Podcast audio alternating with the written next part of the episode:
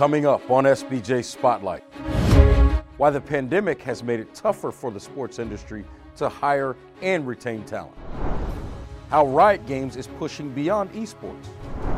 What the Drone Racing League is doing to become a mainstream sport.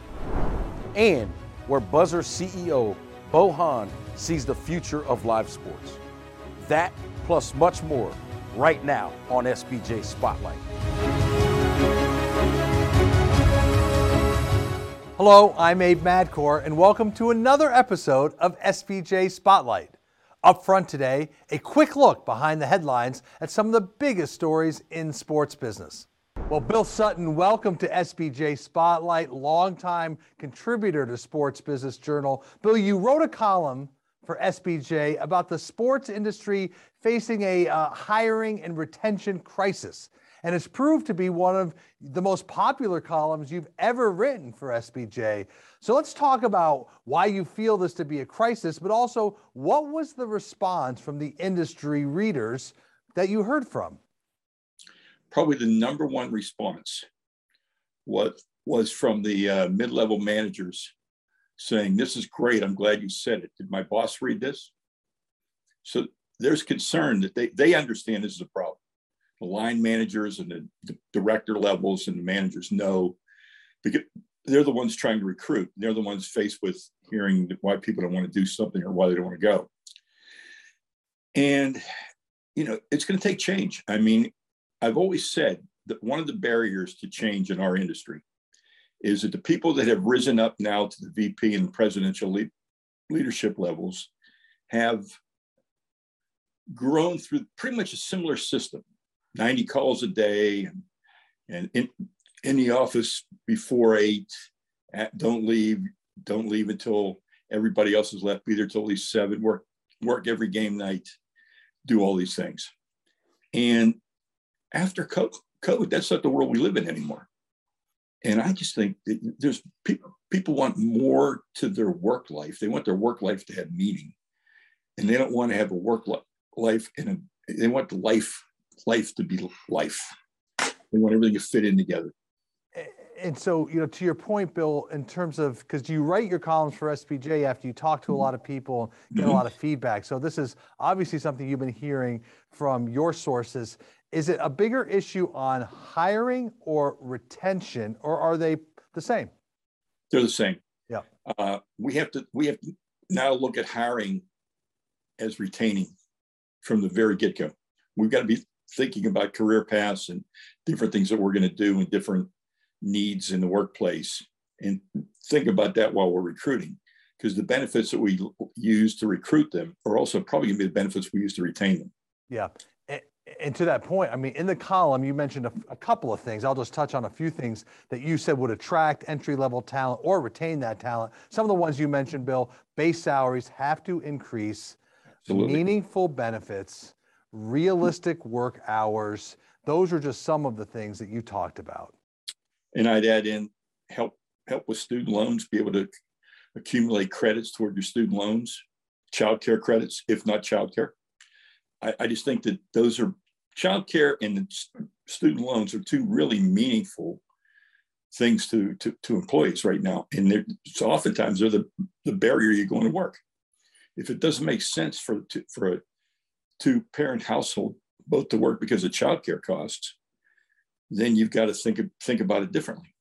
And you also talked about creating a personal development plan. Yeah. So let, let, let's talk about all those things, Bill, and let's talk about maybe what is preventing the sports industry from, you know, providing many of these benefits and incentives that you see in other competitive job markets. Because you've been in this business a long time, you know your clients really well. How likely are some of these things to happen? There'll be some organizations that'll jump jump on this, and you'll see it within a year. Usually, the sports industry, as you know, is a tale of dominoes. You know, when one falls, they all copy.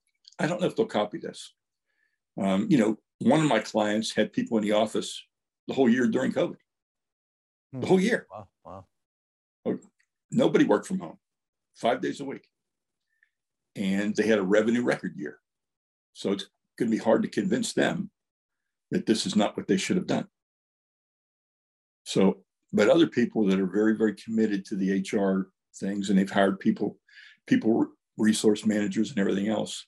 They'll look at this and they'll figure out what they can do, and then they'll have to make a presentation ownership trying to figure out because it's going to there's cost here. So right. is the cost the number of jobs and you have fewer people making more money and getting be- better benefits, or you know how do you how do you do this? How you I, the question is going to be always how can you pay for it? Yeah, because uh, yeah, your points, all those things are going to cost money from ownership and investments of ownership in people, and we know that that time has that that's the rub oftentimes. It's the point now where it's just so hard to get somebody interested. You know, I've got teams. You know, I had, I had ten people I was going to interview, and two showed up. Hmm. So it, but you're seeing that across every industry that they're they're having trouble really re, really employing people and but it's got to be attractive it doesn't make sense anymore. I mean a when i started off teaching sport management one of the calls i have with my students is you're going to work probably 60 hours a week and get paid for 40 mm-hmm. and you're going to work everywhere. When people are playing you're going to be working. And it's going to be this it's going to be that. You're going to get free hot dogs and that's that's that's what it's going to be. And you know, if you don't want it, the, the line to work for Orkin the exterminator is a lot shorter than this. And you can make more money and you can do different things. And people are saying, you know what? Orkin doesn't sound too bad. We're working at the bank. It sounds a lot better than I thought it would be. I've got some certainty if I'm working for the bank. Whereas with a team, I really don't. And so before we move on, one, were you surprised by the amount of outreach you received after the column? And number two, it sounds like your prediction on could, what could be next is you could see an organization or two implement some significant measures in the next 10 to 12 months. Absolutely. And I, and I know you well enough that you, you probably have a good idea of organizations that would do it. Yes, I think you and I are probably thinking of the same ones. Before you leave, a couple of other quick questions, Bill. You've always followed ticket pricing and ticket sales, uh, as you know, as far as I've known you. Uh, as we go into 2022, I'm hearing premium sales very strong. More people have more money, but we're seeing softness in group sales. We're seeing softness in mid to lower price sales. What trends are you seeing or hearing about, and what would you do to combat that? Group sales are going to be the last thing to come back people don't know if they can or if they if they should or why they should. And so the idea of going in a group of 50 people right now is still too fresh in the COVID era. So it's not going to happen. That's going to be the longest thing to come back. I've also said that what I see coming out of COVID that affects ticket sales is that I've introduced you, I've introduced a lot of new things in my life like maybe I took up golf, or maybe I decided to be my son's coach. Maybe I've decided to do all these things. And I might have been a season ticket holder. Well, maybe I don't want season tickets anymore. Maybe, maybe I want 20 games or 10 games. So you have to look at me and my lifestyle and figure out how to keep me connected. Because the worst thing you can do is let me leave. Where I think the net net is, Abe, is at the same time, you've had people cooped up for two years and would love to go to a sporting event. So the demand for new people to go is higher than I've ever seen. Mm, okay. But they're samplers. All right. So just because I went to a game doesn't mean I'm going to go to 10 more. And finally, I mean, you have your pulse on so many issues in the sports business. You and yeah. I talk about them a lot. What stories in sports business are you watching most closely and why? Well, in Florida, I'm watching sport, ban- sport betting.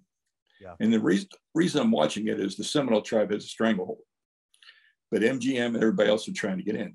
So there's two different lobbying campaigns going in. One talking about how great this is for Florida, and we're going to keep all the money locally in Florida, and the, the opposition isn't going to do it. So I'm watching. I'm watching that one with a lot of interest because that's there's a lot of precedence for that one everywhere. Uh, the other one I'm, I'm watching is the NCAA, which I've never been a fan of, and they continue to impress me with how negligent they can be in a leadership role. The whole name, image, likeness thing. You know, that's that's an evolution of neglect. Nobody was willing to step up. They were going to let the government decide what to do. And guess what? The states decided what to do because they didn't want one of their schools to be at a disadvantage. Bill Sutton, thanks for all your contributions to SBJ. Thanks for joining us today on SBJ Spotlight. Thanks, Abe. The Drone Racing League launched its sixth season on September 29th, and with it, a brand new outlook. The DRL has media rights deals with NBC Universal and a streaming deal with Twitter. Sponsorships include agreements with DraftKings, Champion, and the U.S. Air Force, but it is two of the newest partners that has the Drone Racing League in pole position for future growth. We caught up with two of the Drone Racing League's top executives to get their perspective on the league and its growth opportunity.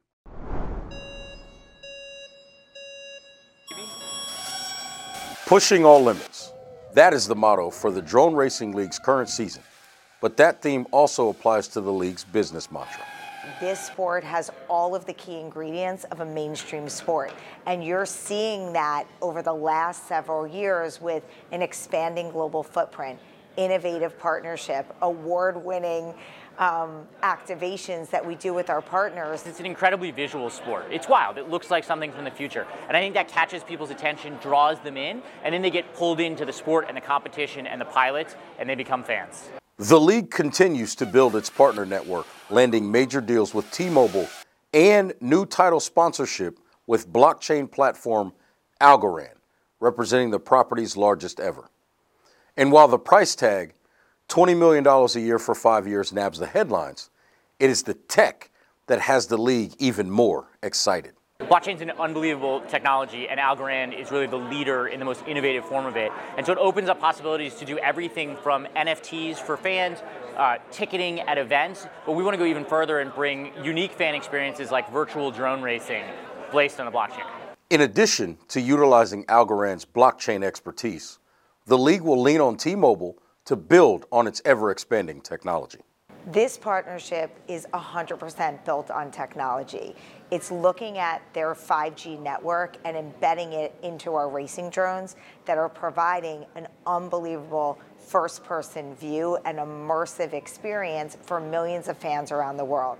So you don't have to think about having a courtside seat or front row. We're going to bring the best content to you through this unbelievable drone showcase. The league just keeps growing. We're expanding our broadcast footprint this year. Uh, we're looking forward to the return of live events. We can put fans back in the arena with the drones, and we continue to grow with new partners like Algorand and T-Mobile, and just looking forward to another great season.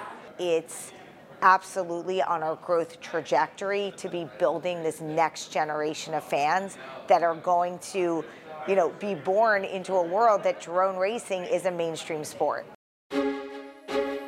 Coming up, SBJ's Trent Murray catches up with Riot Games execs on where the company is headed. Plus, Buzzer CEO and founder Bo Han shares how his company is pushing to connect viewers in a unique way.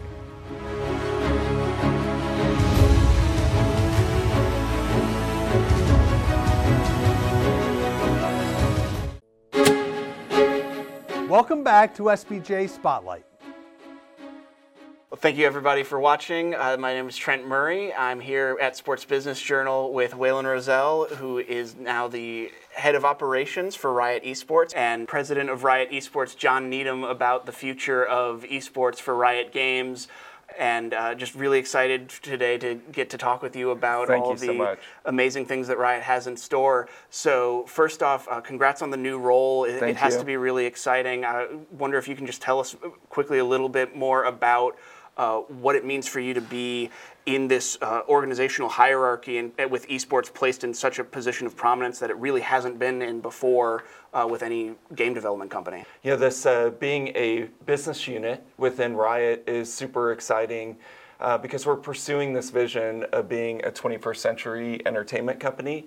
And most entertainment companies have a very strong presence in sports. And so we're there now to really reinforce that aspect of what it means to be a full fledged entertainment company. And that's super exciting. And it gives us all sorts of priority and exposure across Riot with the game teams and with what we're doing in entertainment to really bring together great experiences that our fans are going to love. We've got a lot of great plans that we're excited for and aspirations for where we're going to take Riot Esports now that we have League of Legends, Valorant, Wild Rift, and other titles that we're that we're working on. So we're really sort of embracing this multi game multi-sport future.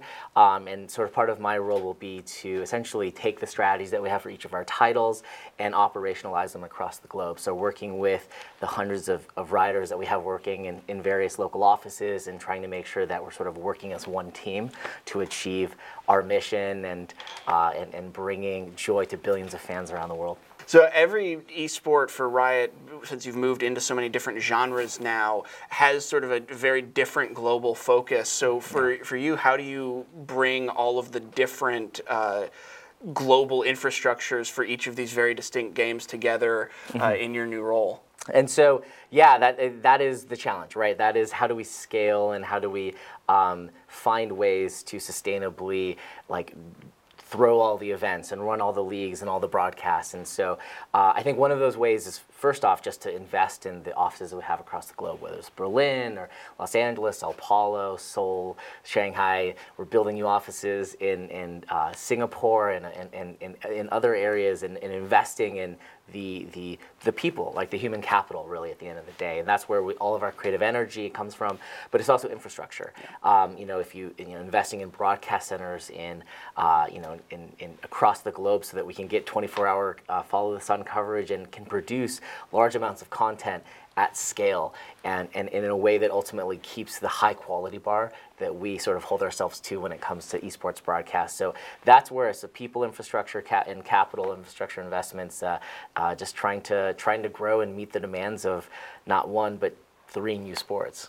So one of the big things we always talk about in esports is the road to sustainability. So yeah. with this new position and with Riot put, putting such an emphasis on esports, what are some of the key ways that we can expect over the coming years that Riot is going to move esports towards that sustainability in, in revenue, in, in structure, and everything? Yeah, I mean, we approach esports with a very long term vision. So we are in this to build a highly sustainable business, not just for Riot, but our teams. Our teams invest a lot of money into our sports, and we want to make sure it's a very healthy business for them. So um, we're investing a lot in infrastructure, we're investing a lot in our shows to build fandom and viewership all of that translates ultimately into revenues that we can bring for our teams and for the sport itself. So uh, that's super exciting. And obviously, Riot is making a very long term play and focus on esports, but we've also got the near future with mm-hmm. the first ever Valorant World mm-hmm. Championship, mm-hmm. yeah. concluding the first ever Valorant season. Obviously, this has been a big focus for you over the last year. Uh, and we just finished a huge uh, celebration of League of Legends mm-hmm. esports with the conclusion of that World Championship. Uh, so, what can we expect from the first uh, Valorant?